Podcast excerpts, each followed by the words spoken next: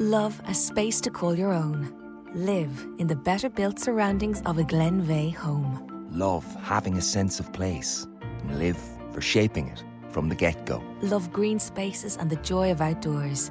Live where lower environmental impact is a way of life. In a home built more sustainably for comfort, quality, and for people putting down roots just like you. Love where you live.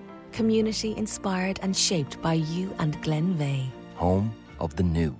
Love a space to call your own. Live in the better built surroundings of a Glenveigh home. Love having a sense of place. And live for shaping it from the get go. Love green spaces and the joy of outdoors. Live where lower environmental impact is a way of life. In a home built more sustainably for comfort, quality, and for people putting down roots just like you. Love where you live. Community inspired and shaped by you and Glenveigh. Home of the new. Всем привет! Это подкаст «Мое по праву».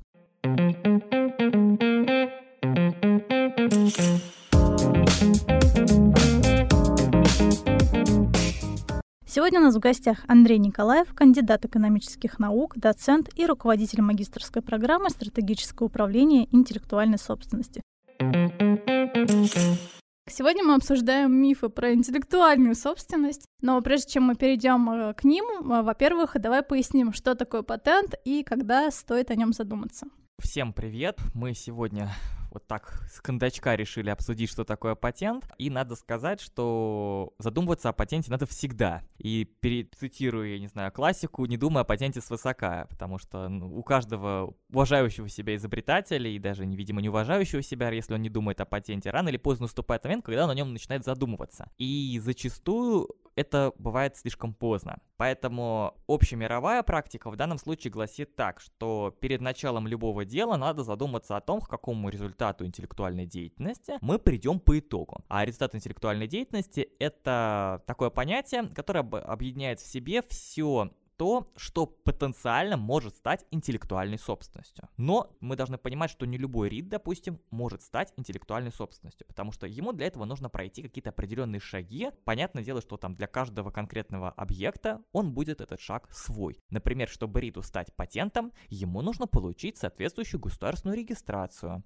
в соответствующем государственном органе. Допустим, в России это Федеральная служба по интеллектуальной собственности, в Штатах своя служба, в Европе своя служба. Поэтому когда человек задумывается о патенте, он примерно параллельно этому должен задумываться о том, а на каком рынке я это собираюсь продавать. Потому что если нету вообще абсолютно никаких идей, то вопрос об интеллектуальной собственности, возможно, поможет эти э, идеи развить скажем так. Вообще патент это документ, это самое важное, что о нем надо знать. А у человека, например, есть паспорт. Ну, у большинства людей есть паспорт. Так вот, у изобретения вполне вероятно тоже есть свой патент. Но бывают люди без паспортов и бывают изобретения тоже без этих самых патентов. Дело в том, чтобы там получить паспорт, человеку надо куда-то сходить, допустим, например, подать заявление на портале госуслуг. Ровно так же и с патентом. Чтобы его получить, нужно пройти определенную процедуру, заполнить заявление, пройти определенный ряд экспертиз и вуаля, у изобретения есть патент. Оно, во-первых, а, перестает быть бездомным, б, обретает своего хозяина, и с, обретает всемирную славу и популярность. Дело в том, что патент, где бы он ни был выдан, одинаково интересен для всех жителей нашей большой планеты Земля. Это касается только изобретений. Это касается не только изобретений. В целом мы должны понимать, что патент выдается всего лишь на три объекта интеллектуальной собственности. Это изобретения, полезные модели и промышленные образцы. К сожалению, все остальные объекты интеллектуальной собственности не патентуются. Это могут быть либо объекты авторского права, произведения науки, литературы, то есть песни, танцы, даже ландшафтный дизайн. То есть вот это все не патентуется. Патентуется вот только три вот этих объекта. То же самое касается, допустим, товарных знаков, то есть условно брендов, которые мы носим э, на одежде.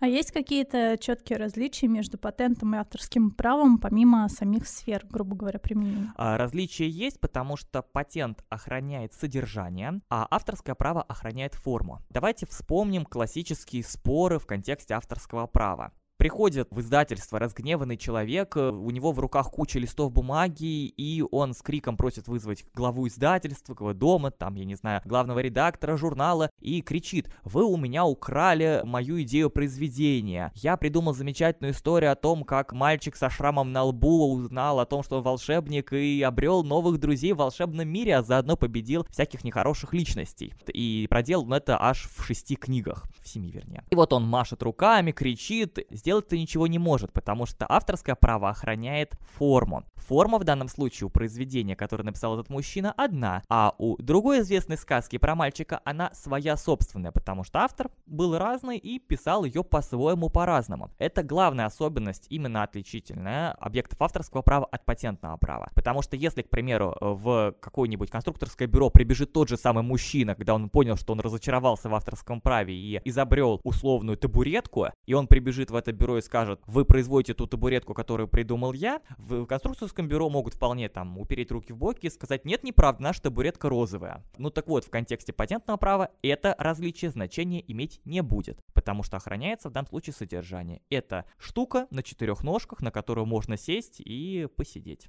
Ну, то есть, по сути, мы сейчас развенчали первый миф по поводу того, что патент защищает идею. Патент не защищает идею. Авторское право Авторское право идею тоже не защищает. Дело в том, что идеи не защищаемы. В принципе. В принципе. Идея — это то, что находится у человека в голове. Вот как в случае с тем мужчиной, который бегал по разным редакциям и кричал, он мог вообще даже ничего не писать на бумаге. То у него это все дело было в голове, и максимум он делился этой идеей с кем-то окружающим, которые вполне вероятно могли этой идеей вдохновиться и произвести какой-то акт творчества. В данном случае, да, безусловно, они были вдохновлены этой идеей, но они сделали это творчество самостоятельно, вложили туда свой творческий авторский вклад и получили, к примеру, рукопись. Возможно, я не знаю, там ноты, э, наиграли их где-то еще. То есть они сделали что? Они сделали объективную форму. В данном случае авторское право охраняет объективную форму, которую можно потрогать, пощупать иногда, иногда вдохновиться, посмотреть, послушать. И самое главное, чтобы эта объективная форма была каждый раз одинаковая. То есть мы же, когда слушаем песню, мы ее каждый раз слушаем одну и ту же, она не меняется при каждом нашем прослушивании. А идея, когда мы ее каждый раз рассказываем кому-то, она может вполне меняться.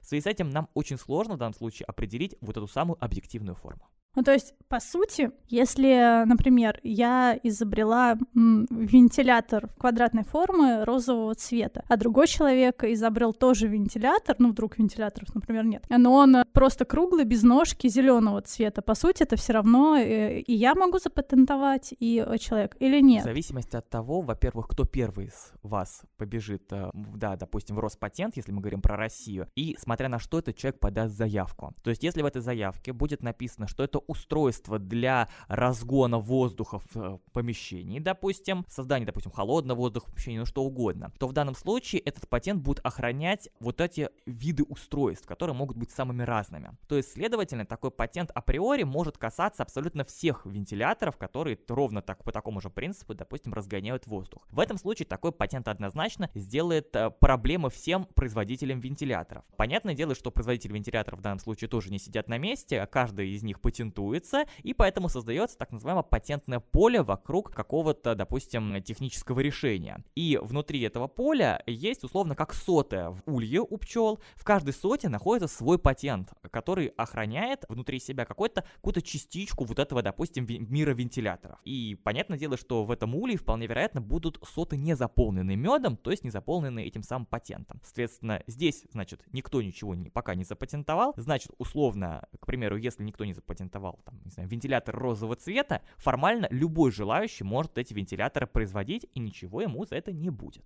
Но как только, к примеру, кто-то эту нишу займет, условия на рынке изменятся. Ну, интересно, просто вспомнилось, а с какого момента вообще пришел патент? То есть, когда это вот впервые началось? Потому что есть же лампочка Эдисона, и есть много разных историй по поводу того, действительно ли Эдисон ее изобрел. В патенты, в принципе, если говорить про историю человечества, известны достаточно давно прорывное, потому что условно в древности, понятное дело, что никаких Роспатентов не существовало, но условные князья условным изобретателям, каким-то талантливым людям при дворе выдавали какие-то условные там милости, грамоты какие-то жалованные. Ну, то есть, по большому счету, это был уровень общественных благ, которые радостно получал человек, который что-то придумал общественно полезное, значимое и нужное, соответственно, в данном конкретном месте. С другой стороны, мы прекрасно помним истории, когда человек придумал что-то хорошее, а ему после этого выкололи глаза, чтобы ему неповадно было придумывать и строить что-то такое хорошее, соответственно. То есть, ну, это как бы пример тоже такого патента, только в обратную силу. Первые патенты появились в Европе, это уже было в эпоху Возрождения. Считается, что первым патентом он был выдан во Флоренции на поворотный механизм крана, и, в общем, это был действительно уже документ, в котором было написано, что этот изобретатель сделал вот это полезное устройство, и отныне он мог контролировать производство таких же самых устройств. То есть, по сути, помимо привилегий, которые получал изобретатель, общественное там уважение, почет, возможно, улучшение условий жизни, он получал еще и право контролировать создание похожих объектов интеллектуальной собственности, то есть некую монополию.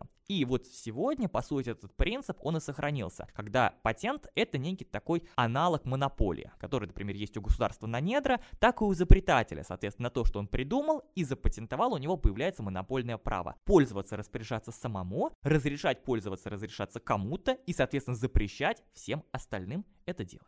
Второй миф – патент – это дорого. Так ли это в действительности? На самом деле вопрос неоднозначный, потому что если подходить к нему с формальной точки зрения, то да, патент это недорого. Потому что стоимость патента по данному принципу закладываются только те пошлины, которые человек платит, либо организация платит за получение этого охранного документа. В разных странах мы прекрасно понимаем, что пошлины свои в силу того, что разные юрисдикции выдают свои собственные патенты. Касаемо, допустим, Российской Федерации, пошлины в России достаточно низкие по сравнению с мировыми. Это связано с тем, чтобы люди не боялись патентовать, во-первых, и не тратили как можно больше больше денег на эту процедуру. А с другой стороны, мы должны понимать, что патент это не разовая пошлина. То есть вот там заплатил условно какие-то там небольшую сумму и больше ничего не платишь. Это целый ряд процедур, каждый из которых стоит каких-то денег. Допустим, первая подача это подача заявки на получение патента на изобретение. Оплачивается определенная сумма, дальше экспертиза происходит формальная, и по результатам этой формальной экспертизы патент переходит на следующую стадию. Тогда снова оплата. Если все складывается хорошо, то за финальную финальную стадию, за выдачу патента человек тоже должен заплатить какую-то сумму. Но при этом эти суммы все очень, во-первых, варьируются от того, что находится внутри этой заявки, то есть, допустим, сколько пунктов формулы изобретения человек туда вложил в эту заявку, и какие в целом у него амбиции, допустим. То есть мы должны понимать, что, допустим, патент, который выдан в Российской Федерации, он стоит одних денег. Если после этого вы патентуетесь и на основе этого патента в Штатах, в Европе, в Китае, во всех странах мира, например, то это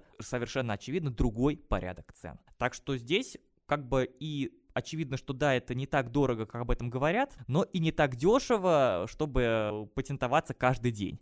Давай ориентировочно назовем хоть какую-то сумму примерную, вот в принципе от и до. То есть вот сколько стоит, ну, понятно, что я так понимаю, это же от сфер все равно зависит, и от работы, как ты сказал, от количества того, что ты вообще хочешь. Но, в принципе, если по минималке брать, сколько примерно стоит этот общий цикл ну, когда мы консультируем кого-либо, допустим, наших изобретателей, которые приходят к нам в центр в университете ТМО и задают нам такой же вопрос, мы просим их закладывать где-то, ну, хотя бы 1050 рублей на данную процедуру. Почему так? Очевидно, что эта сумма чуть больше, чем та стоимость, которую мы получим в результате сложения, допустим, всех этих патентных пошлин. Почему сумма такая? Потому что мы не знаем, возможно, нам потребуется какая-то дополнительная экспертиза в каком-то процессе, на каком-то этапе. И вот это такая некая подушка безопасности, которая позволит изобретателю не пугаться каждый раз вот этих вот сумм. Ну а если патент слишком большой, мы всегда предлагаем его разбивать, например, на два.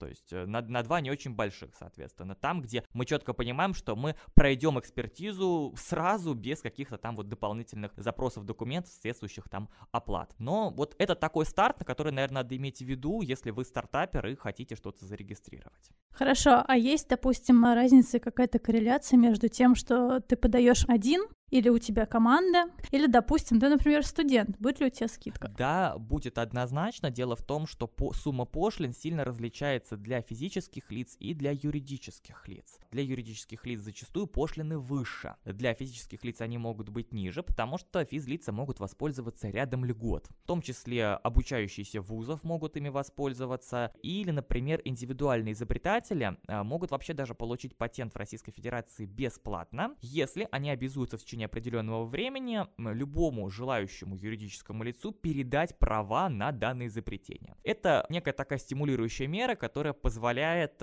налаживать трансфер технологий. То есть люди-изобретатели не просто изобретают в стол ради красивой бумажки на стене, ради того, чтобы прийти на кухню и положить этот документ счастливой жене и детям, либо там родителям показать, а ради того, чтобы кто-то другой мог, во-первых, воспользоваться этой разработкой и, соответственно, принести какую-то общественную пользу вот ты подал в качестве физического лица, ты что-то изобрел, ты подал документы, а потом ты вдруг решил стать юридическим. Ну, например, ты понял, что ты хочешь на этом зарабатывать деньги. Как вот в этом случае происходит? Здесь, наверное, это вопрос не процедурный с точки зрения регистрации, это вопрос смысловой с точки зрения человека, который этим занимается и который это подает. Мы прекрасно должны понимать, что интеллектуальная собственность — это актив.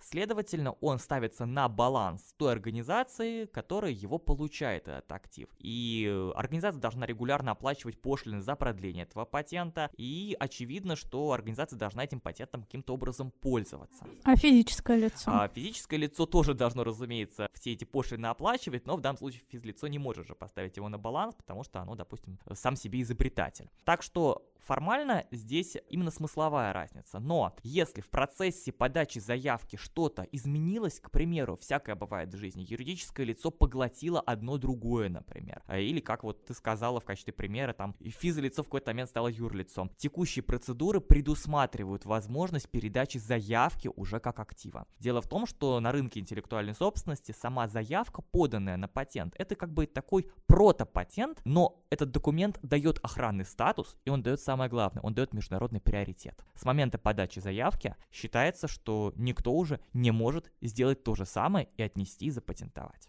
Ну вот как раз мы подошли к третьему мифу, что патент это долго, сколько примерно длится. Но опять же, в разных странах эти сроки сильно различаются. Если мы говорим про Россию в мировом контексте, то современная процедура у нас быстрее, чем в ряде стран мира. Это связано с рядом оптимизаций, которые произошли в последние годы в Роспатенте, с переходом на электронное взаимодействие, подачи заявок в электронном виде, более ускоренную простую экспертизу зачастую. И сейчас этот срок, допустим, если мы говорим по изобретениям, примерно в среднем составляет 12 месяцев. Да, сейчас господа предприниматели могут взвыть и сказать, это же многое для нашей с вами действительности. За год у нас может поменяться что угодно, прийти еще одна пандемия, что там произойти наводнение, цунами, ураган, что угодно. И ждать целый год это ужасно немыслимо и слишком долго. Но если мы возьмем в качестве примера ту же самую Америку или Европу, то там сроки на порядок выше. В среднем это 2-3 года может рассматриваться ваша заявка. Проходить экспертиза, и не всегда она будет удачной, положительной.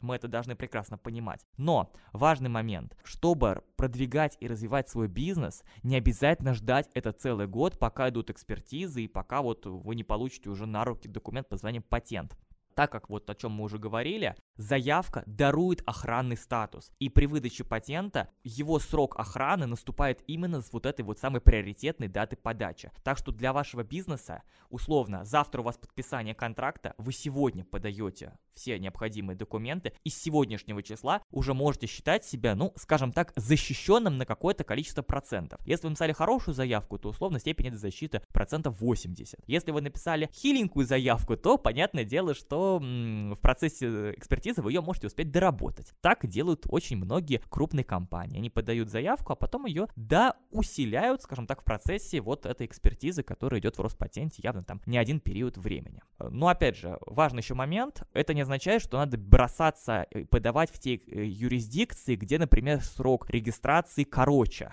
потому что вы должны регистрироваться там, где у вас есть бизнес. Это самое главное. А допустим, ситуация. Например, я придумала какой-то мега крутой проект, я начала его реализовывать. Вот его просто вообще нигде больше нет, никто такое никогда не делал. Я его реализовала, допустим, один раз и решила запатентовать какое-то, не знаю, изобретение, что-то такое. Э, я решила, то есть я его создала, я уже там походила по выставкам, я начала там находить, то есть, в принципе, в мире он уже существует, он есть, и даже кто-то им пользуется. Я решила Еще его запатентовать. Да. Но потом выясняется, например, что где-то условно на другом конце нашей родины прекрасной у человека пришла та же самая мысль, и он его еще не создал, то есть у него вроде как, ну, у него там буквально есть только какие-то схемы, и он только там хочет это как-то вот реализовать. Но схема уже есть, то есть это не просто идея в голове. Но он уже раньше меня подал на патент. Вот кто в данном случае кто вы... Победит.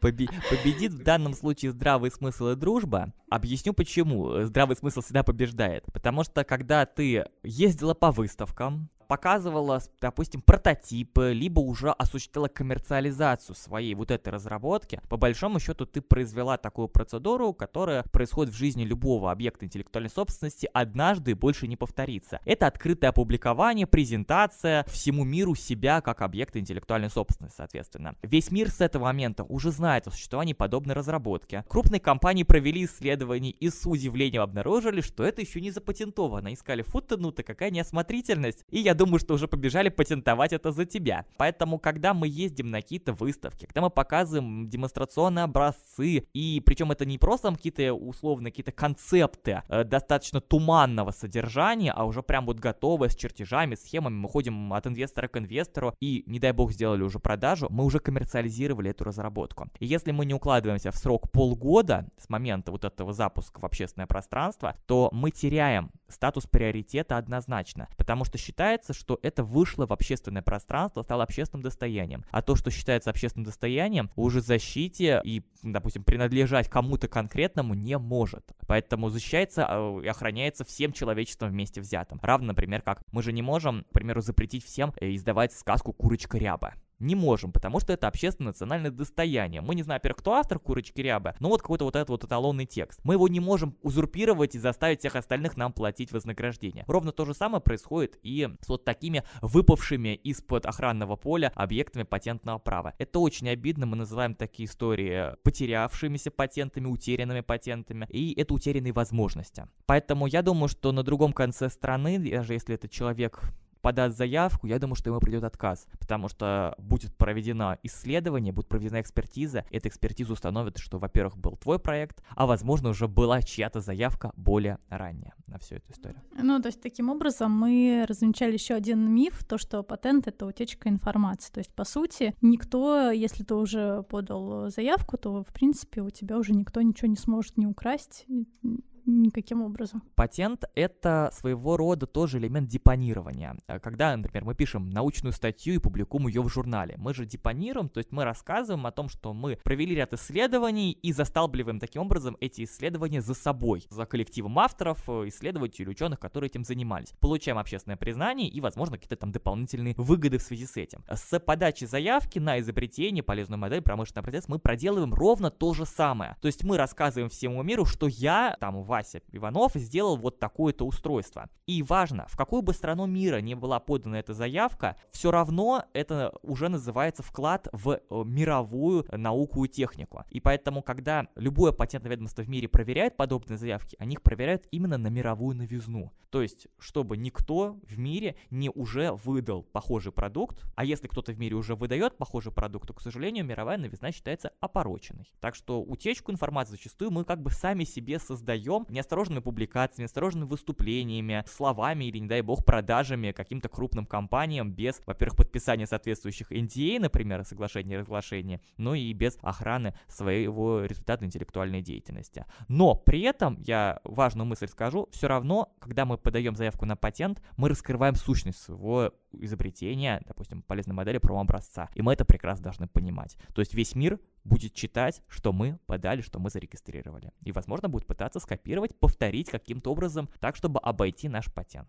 А что может помешать пройти экспертизе и, допустим, опять же, на ситуации, ту, которую я огласила, и э, человек, который подал, он, ну, не прошел экспертизу, вот по каким таким критериям. И может вопрос в догонку тогда другой человек, условно, с таким же похожим изобретением, за ним подать заявку и, например, выиграть в данном ключе. Неудачно поданная заявка — это то же самое, что не вот опубликованная где-то статья. То есть сама заявка уже является вкладом в мировую новизну, даже если по ней было принято, например, отрицательное решение. И поэтому все последователи, которые будут пытаться перепатентовать условно этот велосипед, они будут сталкиваться ровно с таким же отказом. Просто, например, их заявка может быть лучшего качества, чем, допустим, первоначальная, но она уже будет проигрывать по мировой новизне. Следовательно, она вот все равно получит свой отказ. Именно поэтому мы советуем начинающим изобретателям, которые, допустим, не совсем уверены в том, что они пройдут эту экспертизу, патентоваться не в так называемых крутых юрисдикциях. То есть не нести сразу свою заявку, допустим, в Америку, в Европу. Э, дело в том, что там экспертиза очень скрупулезная, э, участвуют в ней достаточно маститые эксперты, у которых есть свое мнение на этот счет. Следовательно, мы можем получить грустную ситуацию, когда мы подали заявку в Америке, и нам пришел отказ. Это означает, что он автоматически пришел во всех остальных странах мира. И, может быть, куда проще было бы подать заявку на патент в России, получить патент в России, а потом на основании договора о международной патентной кооперации в течение там, срока 36 месяцев выходить на создание этого же патента уже в Соединенных Штатах Америки, в Европе или где-то еще. Но опять же при этом рассчитывать на их экспертизу. То есть миф о том, что патент действует во всем мире, он не действителен. То есть, условно, если я на территории России патентую, на этом и все. Я не могу это сделать в мировом масштабе. Если я хочу, грубо говоря, патентовать потом в Америке, я еду в Америку, патентую там на их каких-то основаниях. Или как это делать? Или я могу, находясь в России, сделать это, выйти как-то на мировой рынок? Но здесь важно понимать, да, что если мы совершенно верно, если мы патентуем в России, то в Америке, в Японии, в Канаде, в Казахстане этот патент не действует. Следовательно, американцы, японцы, кто угодно могут копировать ваше изобретение и производить у себя на предприятиях, там, заводах, фабриках, и ничего им за это не будет. Потому что патент наш действует только на территории Российской Федерации. Следовательно, крупные компании, разумеется, прекрасно понимают, что а зачем тогда патентовать, если вот только, допустим, я, я защищаю только себя в Америке, допустим, а где-то в других странах делай, что хочешь, и и это как-то странно, это будет противоречить логике глобального рынка. Поэтому существует такое понятие, как международное патентование. Оно привязывается к первоначальному первичному патенту, который выдан в какой-то одной из стран мира, например, в России. То есть мы получили патент в России, дальше мы оплачиваем пошлину и подаем заявку во Всемирную организацию по интеллектуальной собственности. По сути, заявка это такое некое намерение запатентоваться где-то еще в ряде других стран. У нас есть баланк в электронном, бумажном виде, как угодно. Сейчас подача есть и в, в таком, в таком виде. И мы в этом бланке ставим галочки напротив тех стран, в которых мы хотим пойти. В случае, соответственно, оплаты пошлин, ну, там, если оплатили пошлину, то явно нам разрешат перейти на следующую стадию, мы в обозначенные страны можем подавать свои заявки. Но ссылаясь при этом на то, что у нас уже есть патент в России. Следовательно, мы не получим отказ по формальному критерию, и дальше эти страны уже начнут знакомиться с нашим материалом, ровно так же, как эксперты из России. А цена вырастет? Разумеется, чем больше стран, тем дороже. Поэтому это не означает, что если там у вас ограниченный бюджет, надо нестись, сломя голову и подаваться абсолютно во все страны мира. Надо четко, однозначно взвесить, какие у нас будут рынки, куда мы пойдем, куда мы не пойдем. И э, вот выбирая, ставя галочки напротив этих стран, понимать, опять же, в том числе и национальную специфику. Например, в ряде стран есть такое понятие, как параллельный импорт. Это очень коварный, опасный зверь. К примеру, мы торгуем с этой страной таким товаром, и мы хотим в эту страну теперь вот подать подобную заявку. Возможно, у нас произойдет не очень хорошая ситуация, потому что товар уже попал на рынок национальный, он уже на этом национальном рынке обращается, возможно, в обход даже нас в том числе, потому что, ну, это нормально, когда наши товары торгуются по всему миру и есть огромное количество перекупщиков. И вот страны с вот этим вот самым параллельным импортом зачастую вот дают отказы в патентовании, потому что это, по сути, рушит их вот этот вот локальный рынок.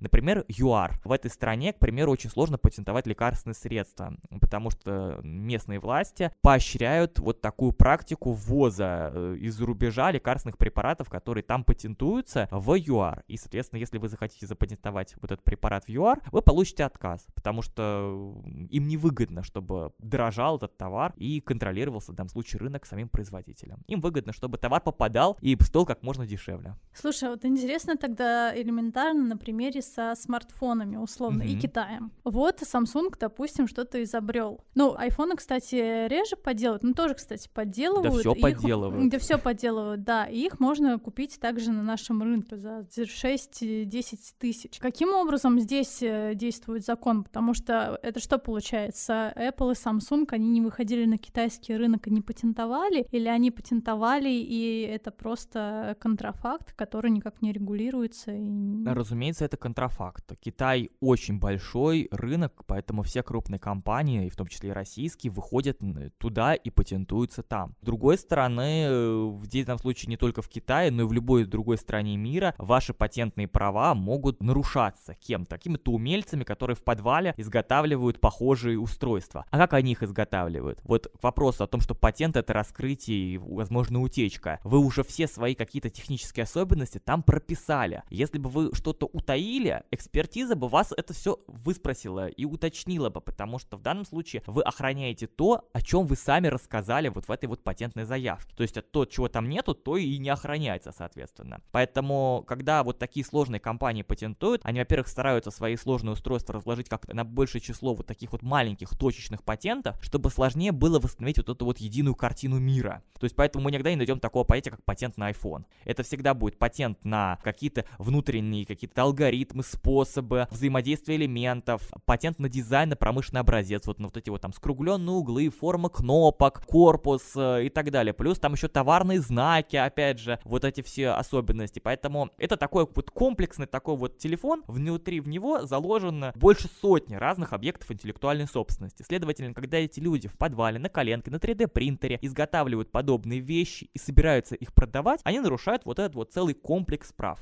И, разумеется, пристойные приличные правообладатели за этим следят, контролируют рынки, проводят контрольные закупки и пытаются установить э, источник нарушения. Если им удается это сделать, то такое лицо юридическое либо физическое привлекается к ответственности именно за нарушение патентных прав. Во-первых, им запрещают торговать подобной продукцией, а во-вторых, еще и компания получает какую-то компенсацию упущенной выгоды. В данном случае, что кто-то купил не настоящую вещь, а поддельную. Это вполне распространенная практика. Есть э, дом мод, производит сумки Hermes. А насколько я знаю, насколько я слышала, что если ты приезжаешь в Европу с палью, то тебя тут же могут это изъять и оштрафовать. У нас же в России, в принципе, ты можешь спокойно ходить и даже зайти в тот же магазин фирменный Шанель, и вряд ли у тебя кто-то будет ее вырывать, разрезать и говорить, типа, нет, что вы делаете? То есть, почему у нас вот такая разница есть в этом ну, плане? На самом деле, разницы-то никакой в принципе принципе нету. Если мы через таможню в Россию будем возить э, как вот паленые сумки, Шанель, Гермес, что угодно, наши таможенники на это среагируют. Но среагируют они на это только в одном случае. Если Шанель, Гермес, кто угодно внес информацию о, под... о своем товаре, о своем объекте интеллектуальной собственности в таможенный реестр.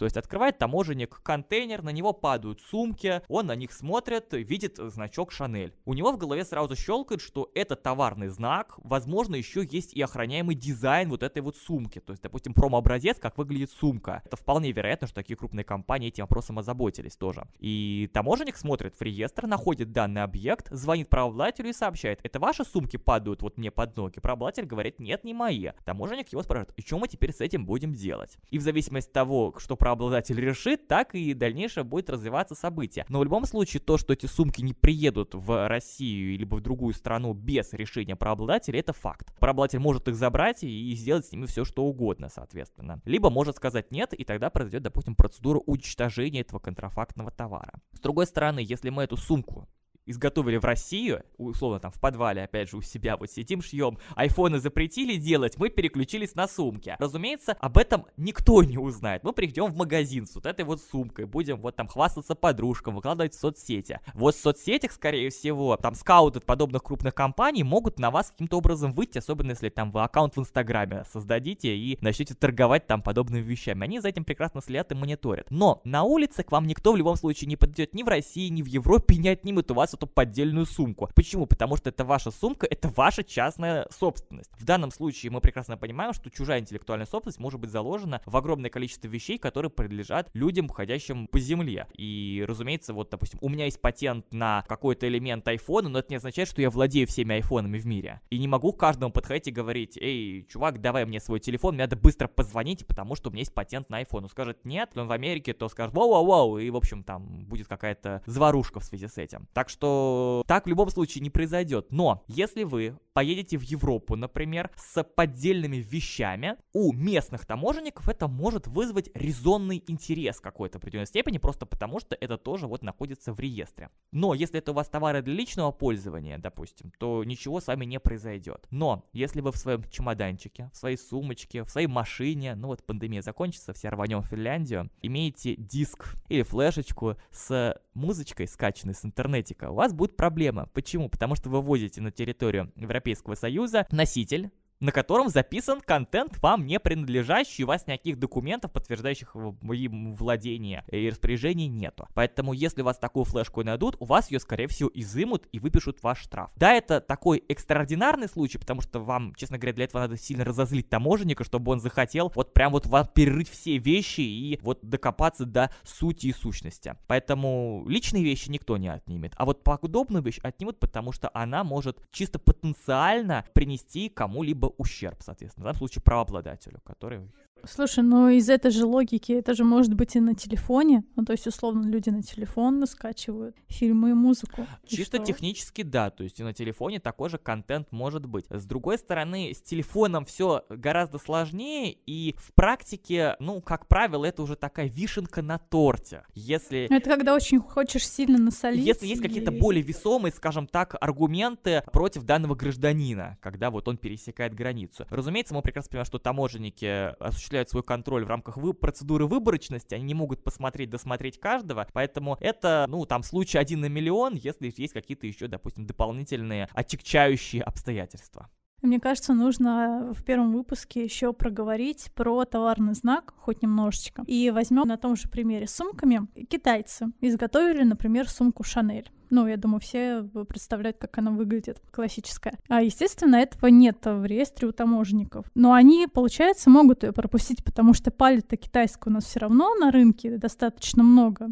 Но действительно, если не сработал никакой риск, если не произошел досмотр, то чисто технически, конечно, да, такой товар может въехать на территорию страны, и это, к сожалению, случается. При этом это не отменяет то, что правообладатель внутри страны все равно будет контролировать вот этот вот товарооборот поддельной продукции. Но это такая борьба с ветряными мельницами своего рода, потому что крупные бренды понимают, что изжить подделки они не могут. И иногда надо сказать, что некоторые бренды и не стараются этим заниматься, Почему? Потому что такие подделки создают им лишнюю бесплатную рекламу и повышают лояльность аудитории к подобному бренду. Условно, допустим, когда все массово начали носить Луи Vuitton, там вещи Supreme, ясное дело, что в какой-то момент появились поддельные вещи, и как бы, в общем, люди их стали активно покупать для того, чтобы там шикануть в классе, снять тот же самый ТикТок в брендовых вещах. Ну, это нормально на самом деле, и, разумеется, на физлиц крупные компании закрывают глаза. Им самое главное пресекать такие вот крупные партии, и, разумеется, это работа только с юридическими лицами. В основном ведется. С другой стороны, в контексте товарных знаков есть такое понятие, как степень смешения. Э, если ваш вот это вот развернутые вот эти вот буковки, соответственно, Шанель,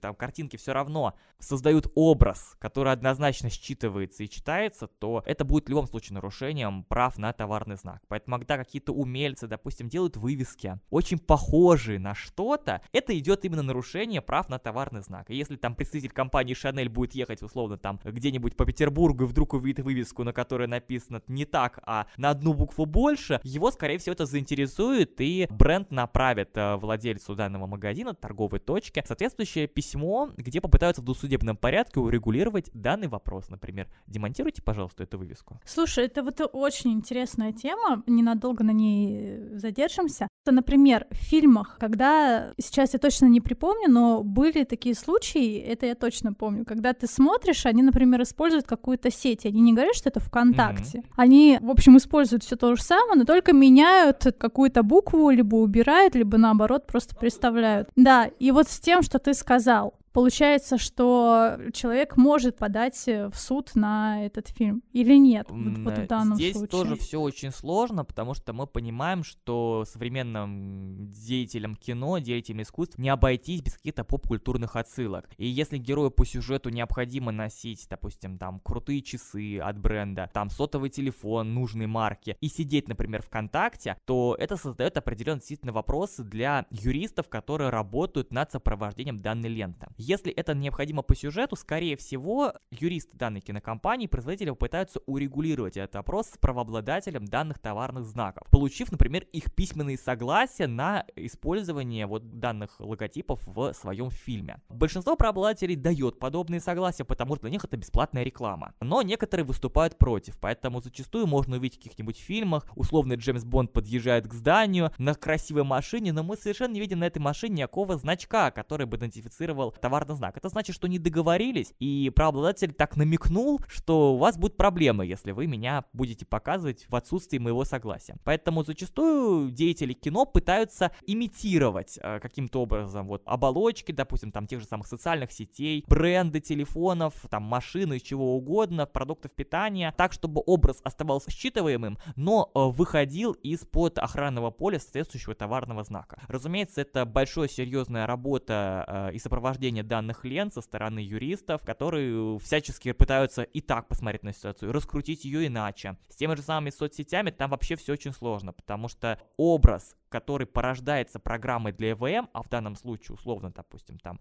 не знаю, там, скриншот какой-то программы на компьютере, ее оболочка, это порождение визуальной программы для EVM. Соответственно, надо урегулировать вопросы с правообладателем этой программы для EVM, соответственно. А зачастую тот же самый Microsoft, например, они, помимо самой программы для EVM, они еще охраняют все возможные и свои иконки как товарные знаки, дизайн приложения как промышленный образец. И тут прям целая гроздь возможных объектов патентных прав, в которых там деятели искусств вполне вероятно могут и не знать. Но когда фильм уже входит, иногда, да, случаются какие-то претензии, они обычно тоже решаются в досудебном порядке, либо перемонтажом фильма, либо выплатой какого-то, допустим, процента от премьеры, от показа вот в счет вот подобного использования этого там объекта интеллектуальной собственности. Ну, то есть, условно, если я подаю документы на патент, должна ли я подавать документы на товарный знак?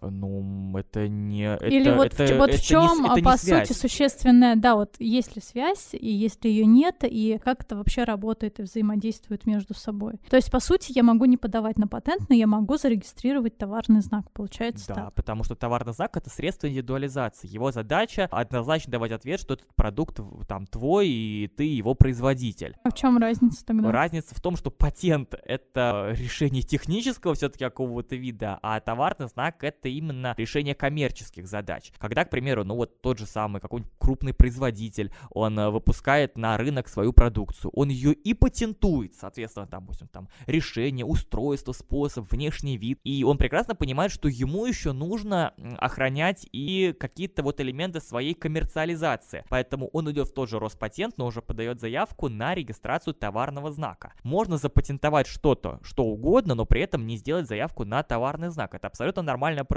Например, какие-нибудь крупные компании сначала патентуют, а потом только там года через три решаются на коммерциализацию, выход на рынок. Если, допустим, у них это происходит сразу, это здорово, это хорошо, потому что товарный знак, ну, он получается чуть-чуть быстрее, чем патент. Поэтому, в принципе, если два процесса этих запараллелить, то можно там спустя год выйти сразу же с полноценной готовой упаковкой продукта. То есть товарный знак это чистая упаковка. С другой стороны, допустим, если мы выводим на рынок что-то слишком специфическое, например, там лекарственный препарат, либо, я не знаю, там медицинское изделие, мы должны понимать, что товарный знак, он тоже должен быть получен на этапе до коммерциализации, потому что, допустим, в регистрационное удостоверение, тот же самый лекарственный препарат, мы его вписываем, это название товарного знака. Следовательно, к этому моменту он уже у нас точно должен быть зарегистрирован. Иначе у нас, например, получится абсолютно дурацкая ситуация. Мы получили, наконец-то, регистрационное удостоверение нашей таблетки, мы их готовы продавать в аптечной сети, и вдруг мы с ужасом понимаем, что у нас товарный знак-то не зарегистрирован. И мало того, он уже зарегистрирован кем-то еще. И это создает для нас огромные проблемы, потому что в контексте товарного знака принцип мировой новизны не действует. Здесь действует принцип, кто первый встал, того и тапочки. Поэтому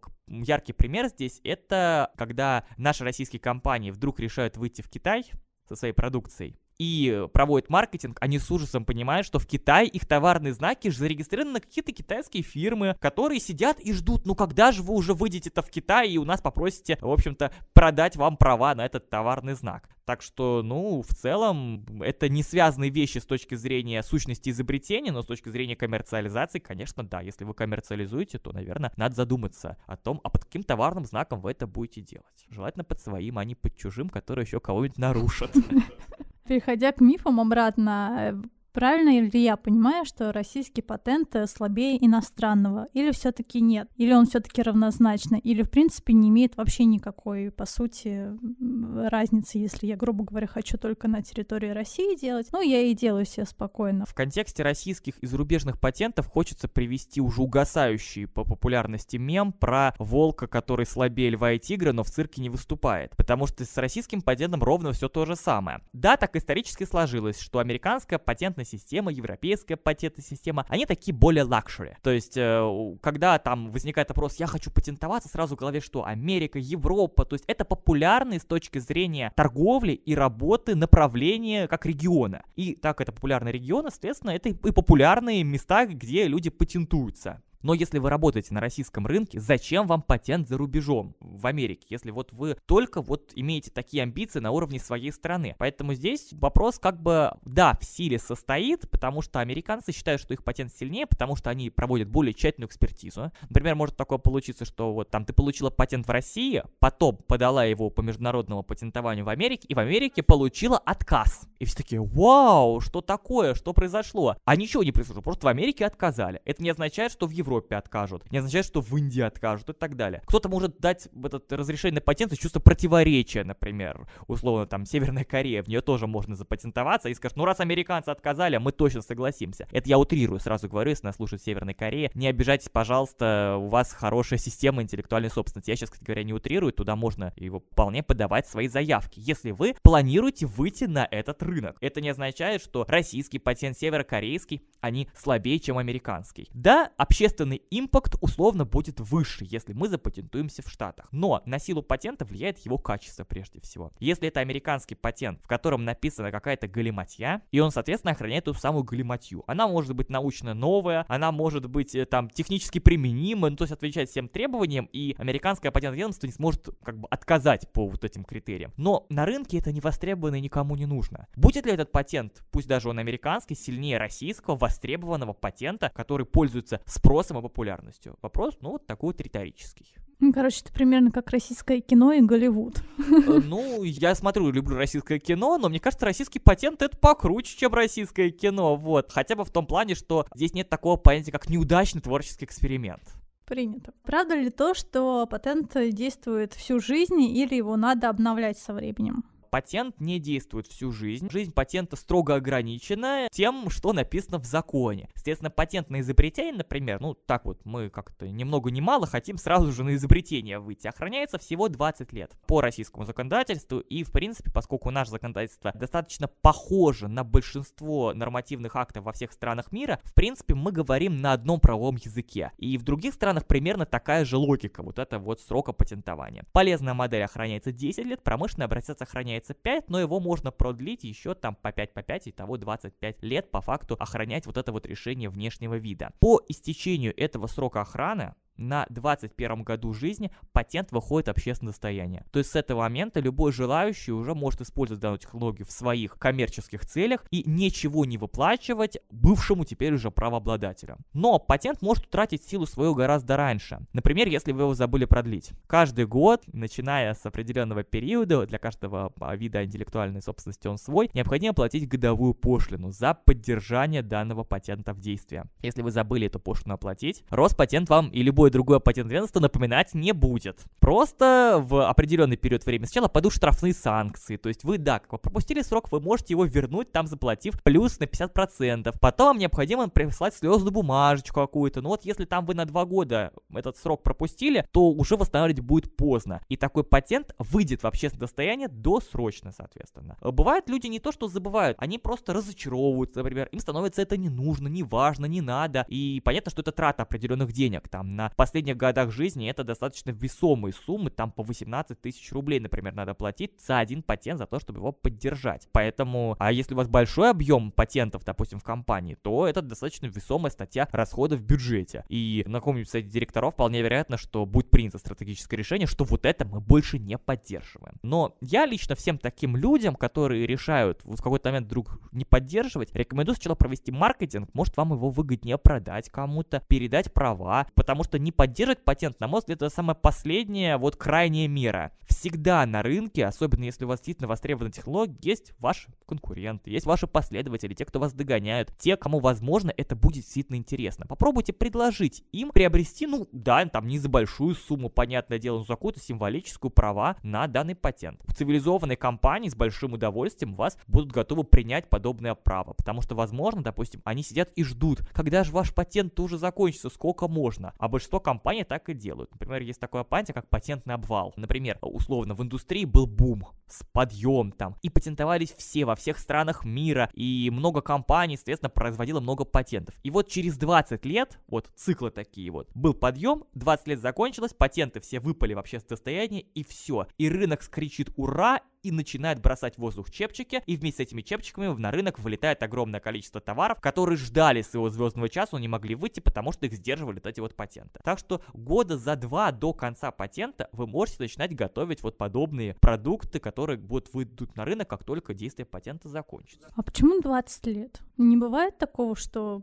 там пожизненные какие-то Пожизненных патентов нет? Не бывает, на самом деле этот срок определяется тем, что изобретение все-таки, прежде чем дойти до потребителя, потребителя должно пройти определенные периоды времени. Например, в фармацевтике, в медицине препарат, как мы прекрасно понимаем, чтобы прийти к... Ну, вообще, медицина сейчас актуальная тема, там вакцины, таблетки, все ждут невероятного чуда, которое свалится на голову, а потом в него резко не верят, да, и становятся медицинскими экспертами. Ну так вот, мы прекрасно понимаем, что вот когда мы становимся медицинскими экспертами, говорим такие слова, как экспертиза, тестирование, проверка. То есть и часто, допустим, на лекарственный препарат уже получен патент, но он выйдет на рынок еще лет через 5-7. Так если он охраняется всего 10 лет, такой патент, нам же какой-то требуется срок, в котором мы можем попользоваться своим монопольным правом. Мы же его как бы это патентовали не ради того, чтобы просто повесить красивую бумажку и заплатить куда-то деньги за его продление. Мы хотим им пользоваться и зарабатывать именно на том, что мы этим пользуемся, а все остальные не могут, и нам это и страшно завидуют. Так что вот этот срок 20 лет, он отчасти именно связан с тем, что изобретением требуется чуть-чуть больше времени на доход до конечного потребителя, до его формализацию. Именно поэтому те же самые полезные модели, для них срок ограничен чуть больше, потому что такие работы, малые изобретения, они чуть-чуть ближе уже к финальному продукту. Ну а промышленный образец, он на той промышленный образец, чтобы уже характеризовать готовое решение внешнего вида, когда вот буквально там, ну иди и продавай.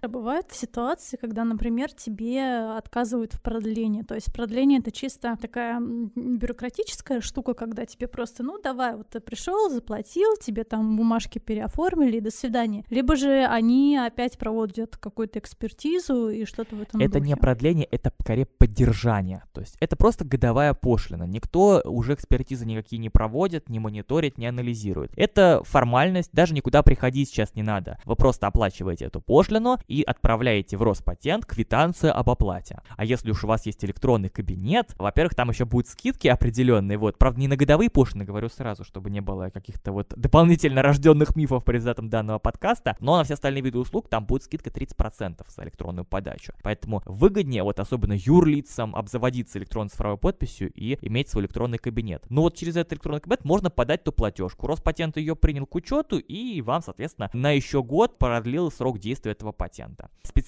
ничего подавать не надо. Но вот на товарные знаки, которые охраняются сроком 10 лет, когда вы спрашиваете заново эти 10 лет, вы можете, кстати говоря, товарный знак охранять бесконечно долго он вот 10 лет закончилось, вы подаете заявление с просьбой еще на 10 лет вам продлить. Вам согласовывают это заявление, потому что, ну, откровенно говоря, никаких оснований вам его не продлевать нет, если вы соблюли все сроки. Если вы там через два года вдруг спохватились, то уж, конечно, нет, поезд убежал. Но в определенные разумные периоды времени вы все еще можете этот товарзнак сохранять за собой. Там, конечно, да, будет заявление и какая-то небольшая проверка будет. Но, скорее всего, она будет касаться именно не сущности уже, а ваших возможностей еще его продлить и поддержать держать в действии. Что делать с авторским правом? Нужно ли его продлевать или нет? А, авторское право, вот опять же, его уникальная особенность, отличительная черта в том, что объекты авторского права охраняются пожизненно. Сколько живет автор, столько, да, они живут вместе с ним. На самом деле важный момент. Патент — это тоже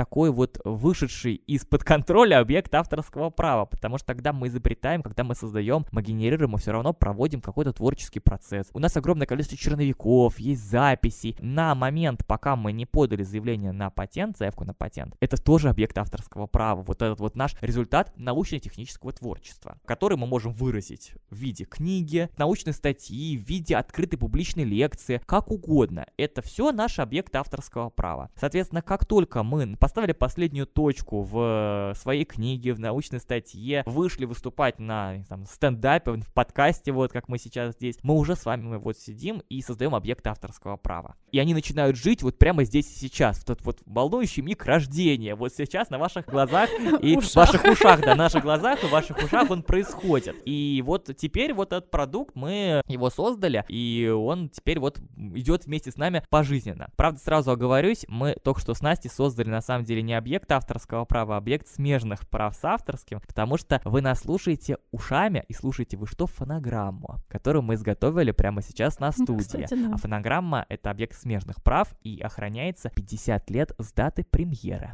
Вот как мы выложим, так у нас и будет эти 50 лет стартанут. Отлично, может быть, доживем даже, да?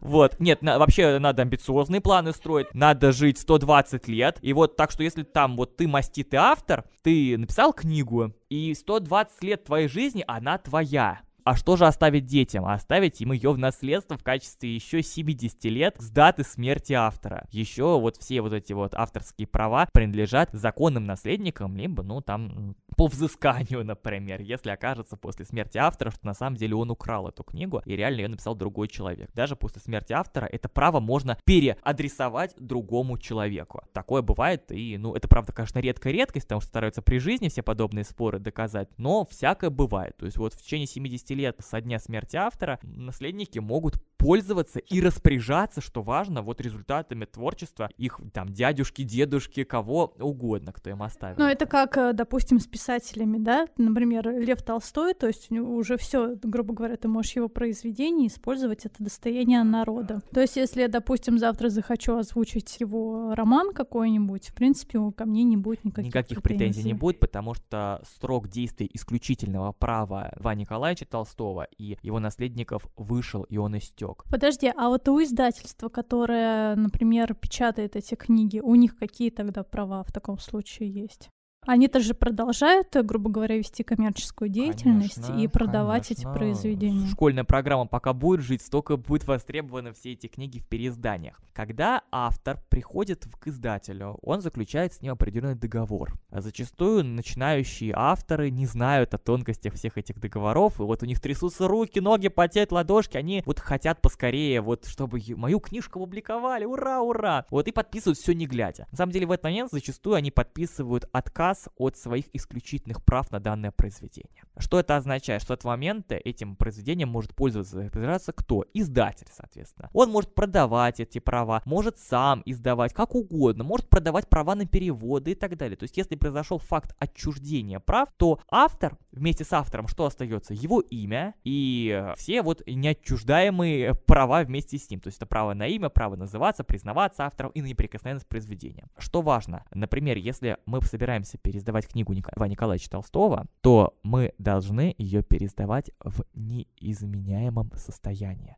потому что эти права у Льва Николаевича остаются и действуют, несмотря на то, что Лев Николаевич сейчас на нас сидит, смотрит где-то сверху и, наверное, радуется, что мы его вот э, в эфире, в подкасте вспомнили, да. А поэтому вот таким образом там вламываться в ткань существующего произведения мы не можем. Но мы его можем спокойно издавать, переиздавать, и никаким родственникам уже за это мы платить не будем. Но если мы там как-то надругаемся над текстом Льва Николаевича Толстого, я думаю, что нас, во-первых, засудит общественность э, моральным судом, ну а, скорее всего, наследие наследники, у которых есть, скажем так, моральное, в том числе, право выступать со стороны как бы обиженной стороны, вот, а они могут отстаивать именно вот это вот неимущественное, неотчуждаемое и не завершаемое по времени никаким образом право Льва Николаевича на неприкосновенность его произведений. Хорошо, а если театры и режиссеры, например, Константин Богомолов, он же абсолютно переделывает условно текст, он может перевернуть смысл, ну то есть мы сейчас не обсуждаем, плохо или это хорошо, но сама данность, самое главное, что ты, грубо говоря, в данном случае случае, как режиссер, как автор в театре, ты можешь показать свою какую-то интерпретацию классики. Вот в этом случае на тебя могут подать, или все-таки ты имеешь какое-то право, и это никак. Ну, а то оно и общественное достояние, чтобы им действительно пользоваться. Поэтому любой человек имеет право на интерпретацию, право на прочтение и трактовку. Интерпретация, прочтение и трактовка тоже является объектом авторского права. И принадлежать она будет, например, Константину Богомолову, как режиссеру, например, автору сценария и так далее. То есть у него вообще вообще может быть тоже, опять же, своя деляночка авторских прав. Авторское право на, как режиссера на,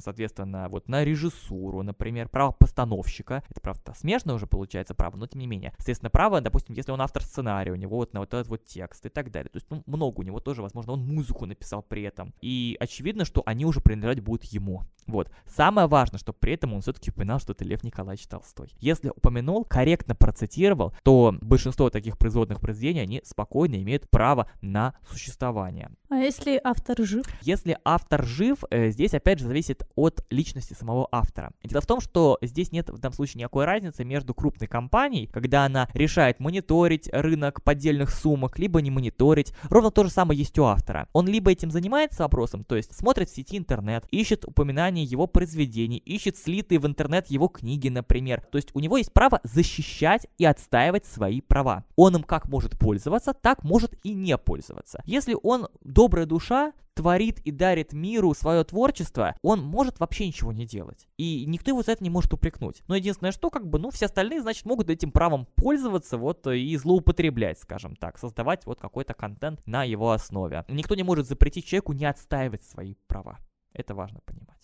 Ну и давай последний вопрос. Передается ли патент по наследству? Я так понимаю, что все-таки нет, если человек может использовать только 20 лет, или есть такая вероятность? Ну, в данном случае патент это тот же актив, как квартира, машина и так далее, да. Поэтому, разумеется, он может передаваться по наследству, если вдруг с... Ну, если он действителен. Если он действителен, конечно же, это важный момент. То есть, если там человек индивидуальный изобретатель, он запатентовал на себя как на физлицо, соответственно, и вот там с ним произошло несчастье, он умер, то его наследники могут продолжать по условиям условиям наследования пользоваться данным там, благами, которые им открывает владение этим патентом. Могут не продлевать, это их уже, соответственно, их там родственника, который умер, к сожалению, но это их актив, которым они уже пользуются и распоряжаются по своему усмотрению. Могут продать, могут не продавать. Может ли человек, допустим, отдать, передать в наследство не родственникам, а, допустим, своим каким-то коллегам? Ну, это право наследования, это уже не интеллектуальное Ну, нет, то есть это ни, никаким образом не получится. Почему нет? Человек может э, пользоваться распоряжаться своими правами так, он считает нужным. У вас же нет никаких там ограничений. Ты, Вася, не дружи, пожалуйста, с Петей из соседнего подъезда. И ни в коем случае никогда не передавай ему права на свой патент на заводной какой-нибудь, я не знаю, паровозик. Такого нет, никто не может запретить торговать интеллектуальной собственностью. Это никаким образом не запрещено. Да, понятное дело, если там э, Петя окажется каким-то очень воинственным и будет там ракеты куда-то запускать не в хорошие места, вот, и вообще запускать их, так сказать, без согласия мировой общественности. Разумеется, подобный трансфер технологий будет контролироваться уже на международном уровне, и подобная сделка будет проверяться именно там с точки зрения всего вот такого преступного, что есть. Но формально, с точки зрения, вот если мы берем там, забываем про всякие преступные намерения, это бизнес, и это сделка купли-продажи. Ну, да, конечно, бывает, когда мы приходим в магазин, и нас с презрением смотрит продавец и говорит, здрасте, а вы куда? Вам что, с таким видом можно заходить в магазин? На рынке интеллектуальной собственности, конечно, наверное, такое тоже может чисто технически случиться, но это никак не регулируется правом, и я думаю, что так не делают. Особенно развитые цивилизованные компании, и люди, которые собрались своим патентом воспользоваться не по прямому назначению, а получать из него какую-то коммерческую выгоду. Спасибо, Андрей. Мы сегодня постарались развенчать максимально мифы. Слушайте нас. Всем пока-пока. И помните, что интеллектуальная собственность — это то, что у вас никто не может отнять, потому что вы ее создаете сто раз на дню и часто даже об этом не думаете. Так что плюс один пунктик в голове у вас перед выходом из дома. Не только проверяйте чайник, но и думайте про интеллектуальную собственность. Пока-пока.